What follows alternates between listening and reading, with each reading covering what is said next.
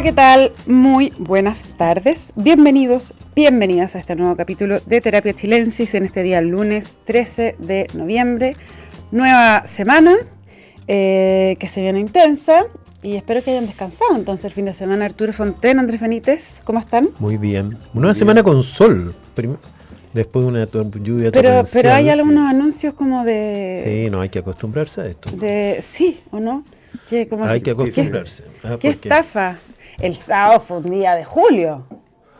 El sábado fue un día de julio. Hoy a riesgo de troleo yo les quiero decir que voy a tener una semana corta.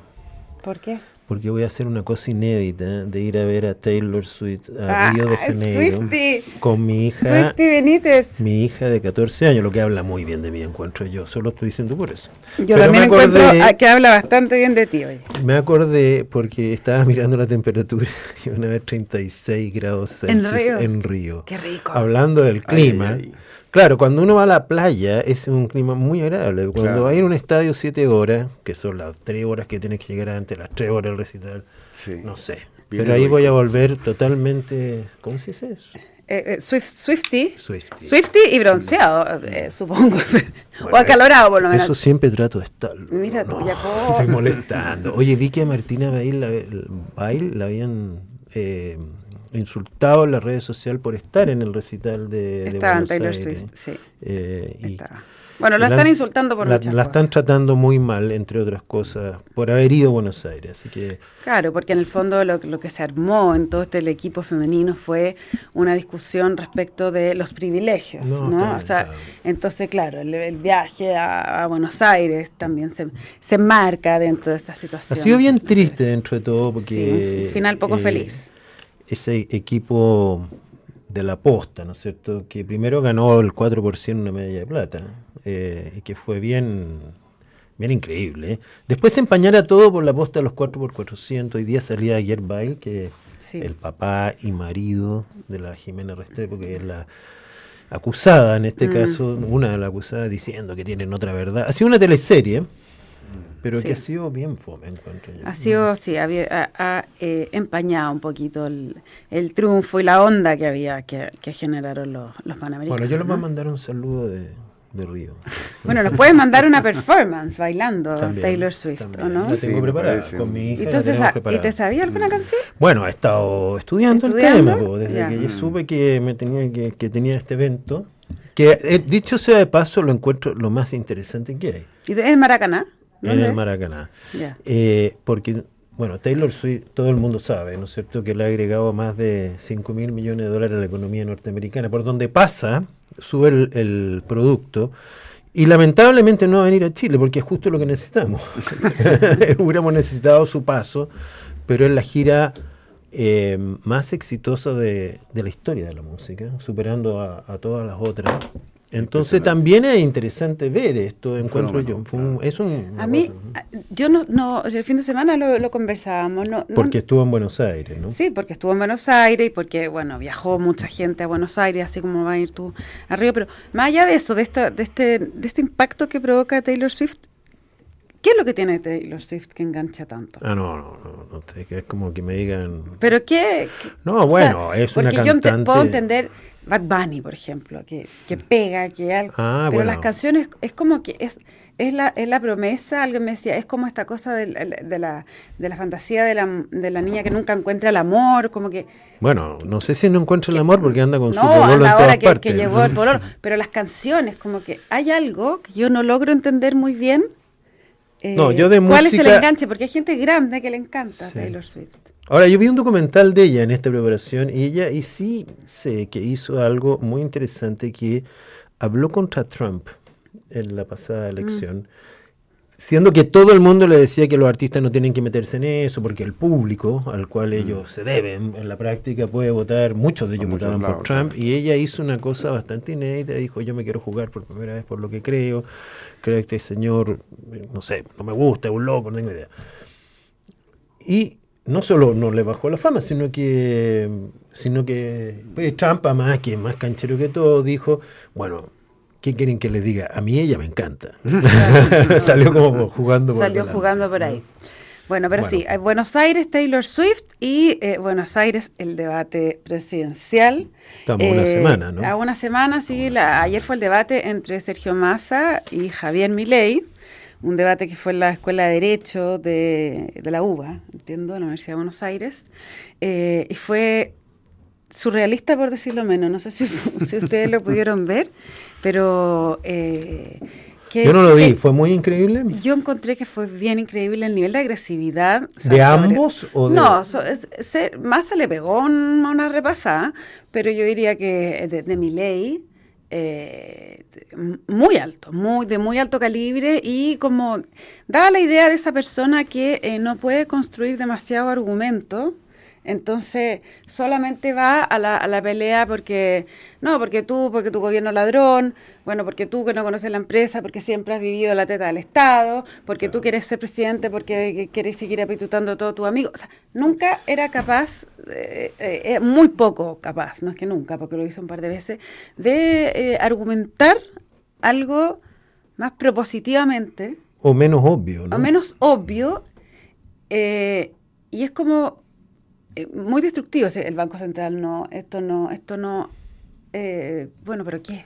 No sé. Bueno, vamos a ver si eso vende, porque yo estaba mirando el resumen de la encuesta mm. y eh, se han hecho 23 encuestas, hasta antes del debate. No sé si ahora se pueden hacer encuestas, no sé si es como Chile que, que no se pueden hacer. Pero las 23, 18 daban por ganadora a mi ley. El punto es que la ninguna tiene más de cinco puntos de diferencia, o sea, está mm, muy, muy, apretado, eh, y por lo cual nadie se atreve a decir lo que va a pasar, ¿no? Está muy, muy apretado. Pero si uno mirara los fríos números, mi ley tiene eh, varias posibilidades de salir, o sea, tantas como el otro, digamos, estaría muy, muy repartido. Algo que comenté, no sé si el lunes pasado, pero que a mí me ha sorprendido, yo lo daba como perdido después de la primera vuelta pero se ha ido reafirmando la cosa. O sea, está muy peleada. No, yo me, me pareció que después de ayer que que difícil la, situación. De que Massa había yo, ganado. yo también tengo la impresión. ¿Tú porque, impresión? Sí, mm. porque uno dice, bueno, eh, la gente está pareciera estar asqueada y hasta la coronilla de, mm. de, del kirchnerismo, del peronismo, de, de, como de la casta, que es lo que llama mi ley, y en eso yo creo que le achunta bastante. Pero también uno, cuando uno ve la performance, eh, la pregunta que se hace inmediatamente es, bueno, ¿y a qué costo? ¿Ah? Es raro lo que hace Milei porque, o sea, eso no es raro, pero él lo que hace es seguir con este personaje, ¿no es cierto? Que quiere destruir todo, porque así entiende él que le ha ido bien. No, no se moderó. Eh, ahora, Massa, por el contrario, ha hecho cosas interesantes políticamente. Anunció que su próximo ministro, su, ministro de Economía no sería de su coalición, mm. en un gesto como, como dando a entender, bueno, lo que yo hice no es lo que vamos a hacer. Eh, no sé quién va a estar dispuesto a ser ministro, pero por lo menos está dando señales de apertura. En cambio, Milei se ha encerrado en su discurso más agresivo, más clásico, de que todo hay que cambiarlo. Bueno, él sabe mejor que uno cuáles son las estrategias, pero ha sido sorprendente dentro de todo. ¿no?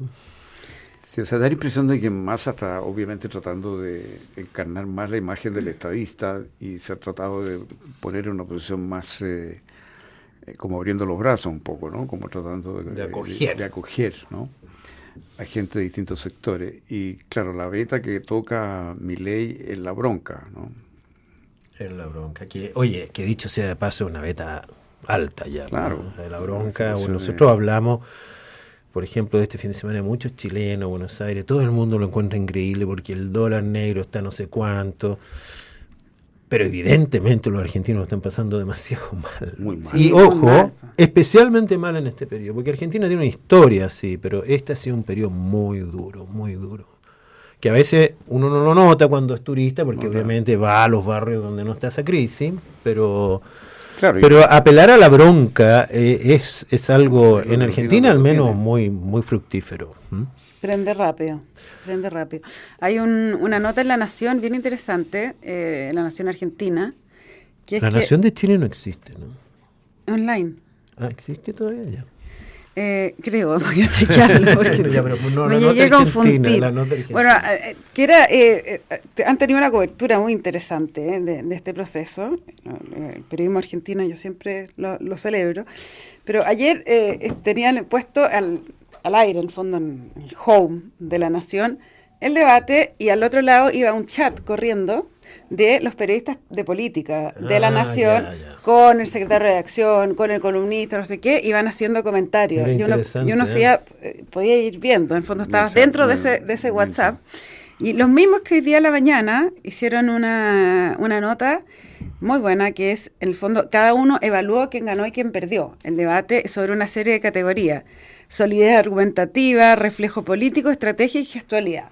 Entonces cada uno le ponía nota en esas dimensiones. En esas cuatro dimensiones, a Massa y a Milei, por lo que veo yo, eh, perdió Milei, según mm. todos, pero todos hacían, van haciendo un análisis, son bien interesante, porque está Carlos Pañi, está Morales Solá, que son como mm. eh, nombres... Es como la cocina del diario. La cocina del diario, pero con estos columnistas que son súper importantes y, que tienen seguidores. Está bien eh, interesante. Bueno, esto Pero la opinión de ellos es que en el fondo lo, primero es que ayer, ayer eh, perdió... Perdón, Mile. Ahora, la siguiente pregunta es cuánto efecto tienen estos debates en la votación real de la, de la gran mayoría, ¿no? Porque hay una gran discusión sobre eso. ¿Cuánto influyen realmente? Yo creo que los debates efectivamente influyen un poco, pero cuando, cuando son un poco escandalosos, llaman la atención, probablemente este debate tan aguerrido, no sé qué rating tuvo, pero la gente empieza a comentar, te fija, oye, viste lo que hizo este otro. Un debate en Chile probablemente no marca nada, porque los debates en Chile son muy, muy, ¿cómo se llama? Políticamente correctos, son demasiado moderados. Son, llegan a ser aburridos. Ahora, no hay que nunca aburrirse de las buenas costumbres, dicen, pero, pero, yo, prefiero eso. Sí, no, está bien. pero obviamente hay que... no, aquí se trataba de tonto así ya derechamente de tonto y ladrón. No, no, no había ni una posibilidad de salir de esa categoría. y atacó a la mujer de, de, de Massa, que, y la, obviamente, no sé quién es. Milena Gamberini. pero alguien conocido, ¿por qué la ataca? Porque es la mujer ah, es diputada. Ex diputada, eh, creo que fue candidata, no sé si alcaldesa. De, era una mujer política. Ah, le tiró porque le tira a todos los políticos. Claro, pero en el fondo, y bueno, y, también en eh, el, el, Twitter de Massa iba en línea eh, contestando todo lo que decía ley que se contradecía con otras cosas que había dicho en el pasado. Ah. Es una guerra que fue, pero muy, muy Bueno, nos quedan muy pocos días para Yo, yo, vi que algunas de las intervenciones de Massa estaban destinadas como a producir intranquilidad, que viene siendo como otro sentimiento importante en política. O sea, vas a hacer esto, vas a cerrar el Banco Central, vas a cobrar aranceles en la universidad, vas, vas, vas, una serie de promesas de campaña que y él ahí vi que mi ley como que decía no no de inmediato o sea como que mi ley fue tratando de bajar un cambio. quiso bajar un poco o sea se dio cuenta de que esa beta eh, no era la correcta. puede claro puede puede perjudicarlo no porque una cosa es que estar con él porque tú estás choreado con todo lo que pasa y otra cosa es seguirlo realmente, ¿no? Ya ponerlo como presidente y seguir esas políticas. O sea, eso produce cierta tranquilidad en la gente. Entonces, yo creo que Massa fue una de las teclas que quiso tocar, ¿no? Mire, estamos mal, pero pero cuidado. Aquí podríamos estar. Eh, quizás, quizás qué cosas. Vas a remover los subsidios. Tiene sentido, tiene sentido. A mí me impresiona que, que figuras de la derecha chilena, incluso Piñera, le pongan ficha a mi ley sí, Piñera le ha puesto ficha a mi ley, sí. Entiendo que sí, ¿no? Yo no lo he visto, pero, pero, pero como uno ve la encuesta, puede que salga mi ley. Ahora te impresiona por otras razones, no porque vaya a salir o no. No, no, no, no porque vaya a salir. Pero me parece que no es, no sé.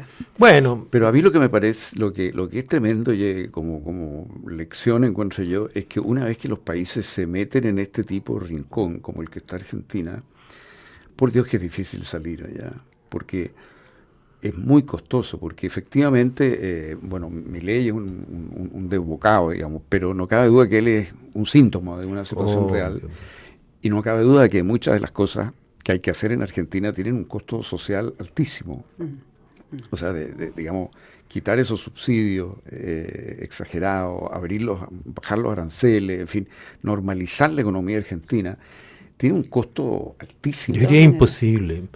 Salvo por una persona que es totalmente, no sé si loco es la palabra, pero que esté dispuesto a romper todo, te fijas, que ahí viene la lógica de mi ley. Yo creo que también cuando uno dice por qué la gente le pone ficha, es porque la, es la desesperanza nomás. Sí, claro. Hemos tratado todo. Capaz que este, mm. ¿no es cierto?, que aparece como un loco, que dice que va a hacer todo esto, capaz que sea la solución. Es la, Es la última oportunidad. Masa, de todas maneras, no lo es.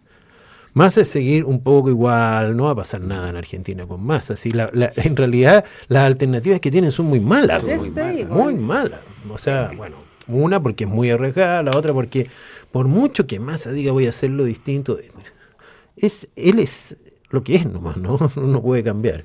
Pero y, él, representa una fuerza política que en el fondo no... Le está pidiendo algo. Claro, tiene intereses muy eh, arraigados en este esquema mercantilista, porque eso en el fondo al final lo que es, ¿no? el viejo mercantilismo que produce estas raíces profundas en ciertos grupos de la sociedad que entonces defienden sus intereses eh, abrazo partido y se hace extraordinariamente difícil transformar la situación. Es una medición de cuánto caos ponerle. ¿De cuánto qué? Cuánto caos, porque o ah. dejar el caos como está, o ya lanzarse a un caos. A, una, claro, a un caos que puede tener un buen final, digamos, pero va, que va a pasar por un caos, va a pasar por un caos grande. Mucho más grande quizás que mantener el statu quo caos. Va a ser bien interesante caos que tiene. en la reacción de los mercados, porque yo creo que si sale masa, la bolsa se va a desplomar, porque es como la confirmación. Mm. Pero ¿qué va a pasar si sale mi ley? Mm. Eh, la otra vez con masa cayó. Cayó. Con, masa en la primera vuelta la bolsa se vino abajo, porque en el fondo era como lo mismo. Pero, tampoco ocurrió con Masi cuando eh, cuando fue, en la primera... Macri cuando fue presidente. Eh, tampoco ocurrió lo que él esperaba, que es que... No, que volvieran los capitales, no, pues no volvieron. los empresarios están con masa. Ahora no, no sé, no sé. Yo creo que. La gente Oye, que empresa ya está con. Perdón, tocaste un punto que me hizo mm. ruido, porque yo empecé a juntar, volviendo a Chile, pero es una mala comparación. Yo no quiero decir que Chile esté ni cerca de eso. Pero eh, salió en pulso además el, el, fin de semana, ¿no es cierto?, la noticia de que la salida de capitales de Chile, si bien había, se había moderado respecto a hace un año, seguía muy por sobre lo que se observaba en los periodos pre-estallido social, o sea, están un 115% respecto al 2018 y 2000% respecto al 2017. En definitiva, desde el estallido hasta ahora han salido 31.800 millones de dólares del país. Qué que es una cifra enorme, para lo que estamos acostumbrados, ¿no es cierto? Y eh, como digo, si bien se ha moderado, está muy por sobre lo que estábamos acostumbrados. Entonces hay una serie de, personas hablando ahí de qué es lo que está pasando. No, quiero hablar de lo obvio que es la incertidumbre, ¿no es cierto? Bueno, vivimos una, un fin de semana marcado por secuestro, mm. ¿no? El rescate de un, de un empresario en Rancagua, otros secuestros, cosas que, que no estábamos tan acostumbrados, ¿no es cierto? Pero a mí lo que me, me preocupa, o me ocupa más bien, es que ya hay gente que está hablando de que el próximo año va a ser muy malo. Es decir, eh, bueno, y siempre sabemos que iba a ser un 2%, hay gente que ya está apostando al 1 sencillamente. Eh, y las señales son, por ejemplo, hoy las ventas del comercio anotan una caída de 11% sacando los supermercados, ocho meses consecutivos de caída. Fíjate que los ocho trimestres del gobierno del presidente Boris tienen un crecimiento nulo. Eh, Vemos el dólar como está, ¿no es cierto?, que no deja de... Volvió a subir. Volvió a subir hoy, ¿no es cierto? Entonces, eh, en esta conversación, ¿no es cierto?, decían que muchos creen que dos tercios de los problemas de Chile están en Chile. En Chile. O sea, porque la, situación económica mundial no está tan mala, salvo por la guerra. Que no es eh, poco. no, pero, pero, la de Ucrania está bastante internalizada, la de Israel con con Palestina este es un, polvorín, esa cuestión no sabemos qué va a pasar, sobre todo con los precios del petróleo. Pero, pero lo, lo que, a ver, el punto de fondo es que la economía no repunta como esperábamos, se esperaba que este último trimestre iba a ser bueno, no lo está haciendo, las empresas están reportando, empezando a reportar los resultados del tercer trimestre y son malos, con pérdidas muchas empresas. Salió Copec, la Sudamericana, eh, Sopraval, muchas empresas eh, reportando malos resultados. Entonces, se ha instalado una preocupación, se ha instalado una preocupación en Chile que dista mucho de lo que está pasando en Argentina, obviamente, por eso no, no es como malo el salto. de No, un no, momento a pero, otro. pero es muy mala la situación. Es muy mala porque nosotros yo creo que necesitamos un buen año 2024, fíjate. Yo siento que el desempleo está aumentando. eh, las cosas nos para otro año malo. A eso me refiero. Va a ser complicado un- estancarnos en estas cifras por mucho tiempo más. Y no veo, por otra parte, que se está haciendo mucho al respecto. O sea, no veo medidas audaces ni esta, establecer que se llama procrecimiento, ¿no? Sí, ¿Te acuerdas Eh, que había una agenda pro crecimiento? había una cosa contra la permisología que se supone que el gobierno ya iba a anunciar, ¿no es cierto? No se ha anunciado. Eh, estamos a punto de que nos bajen el riesgo crediticio del país. Entonces, eh, yo sé que la constitución, bueno, la constitución Te, es un te iba a hecho, ¿no? preguntar eso. ¿Cómo La- crees tú que va, que va? Bueno, este es un enredo, es un enredo, ¿ah? porque yo creo que más allá, yo creo que acá, fíjate, no está en juego cuál constitución. Para los mercados, ¿Mm? ¿no es cierto? Porque las dos constituciones, la que existe y la que viene, son bastante pro mercado, no, no, no amenazan. Lo que está en juego es si esto se cierra o no. Entonces, ¿en cuál alternativa se cierra mejor? Me impresionó para bien lo que dijo la ministra Vallejo, hoy creo, ¿no? Que en cualquier evento este debate se cerraba en el corto y mediano plazo. Con eso basta, porque en el largo plazo nada se cierra, ¿no? Sí, pero, Pero- eso lo dijo porque había, había una declaración de la diputada Cariola en el sentido contrario. y- Que fue desmentida hoy día mismo por el Mercurio, rectificada. sí, Porque Sí. la sac- Yo creo, fíjate, si uno Sí. suma lo que dijo el presidente Herrera- pero me pareció que a- apuntaba a eso la declaración de la ministra. de la a ministra, claro, estaba tema. despejando esa... esa- Pero yo creo que eso es lo que Pero- está pensando que- mucha gente. Pero ¿ah? lo, que, lo que yo creo que se está planteando ahí eh, es que durante este gobierno el tema, eh, digamos, no, no habría un nuevo, una nueva asamblea. Bueno, con eso basta, yo creo. Con eso basta, porque vivimos. No, pero es que yo creo que hay que ser realista. ¿eh? Nadie va a quedarse contento si queda la constitución presente, ¿no No, obviamente va Nadie va a quedar contento. Una constitución que ha, ha sido sobrepasada eh, por muchos aspectos, pero al menos una tregua. ¿No es cierto? Una tregua.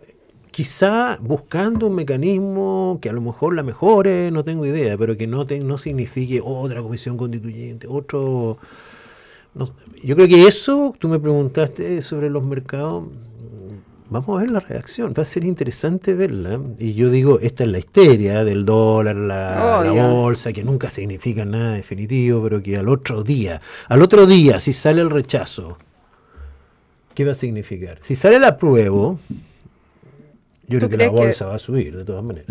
Porque se cierra más... más es más, Sí, porque una- eh, es, una es más dable que se cierre sí, el proceso. sí. Siempre la prueba tiene una cosa como positiva, ¿no? Como, bueno, no la otra vez, que el pues rechazo la, fue la muy última positivo. era el rechazo Era- el que era- subió la bolsa.